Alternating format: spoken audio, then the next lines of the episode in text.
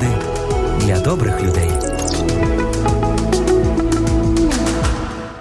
Учителю, що ви думаєте про гроші? спитав один юнак свого учителя рабина. Дивися у вікно, сказав учитель. Що там бачиш? Бачу жінку з дитиною, двоє коней, що тягнуть віз, і чоловіка, який їде на базар. Добре. Тепер дивися у дзеркало. Що там бачиш? Що ж ви хочете сказати? Що я там можу бачити? Звісно, себе. А тепер поміркуй.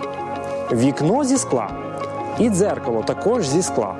Вистачає тонесенького шару срібла на склі, і тоді людина бачить тільки себе. Довкола нас є багато таких людей, які свої вікна замінили на дзеркала. Вони думають, що дивляться назовні, однак бачать та споглядають самих себе. Не дозволяємо, щоб вікна наших сердець стали звичайними дзеркалами.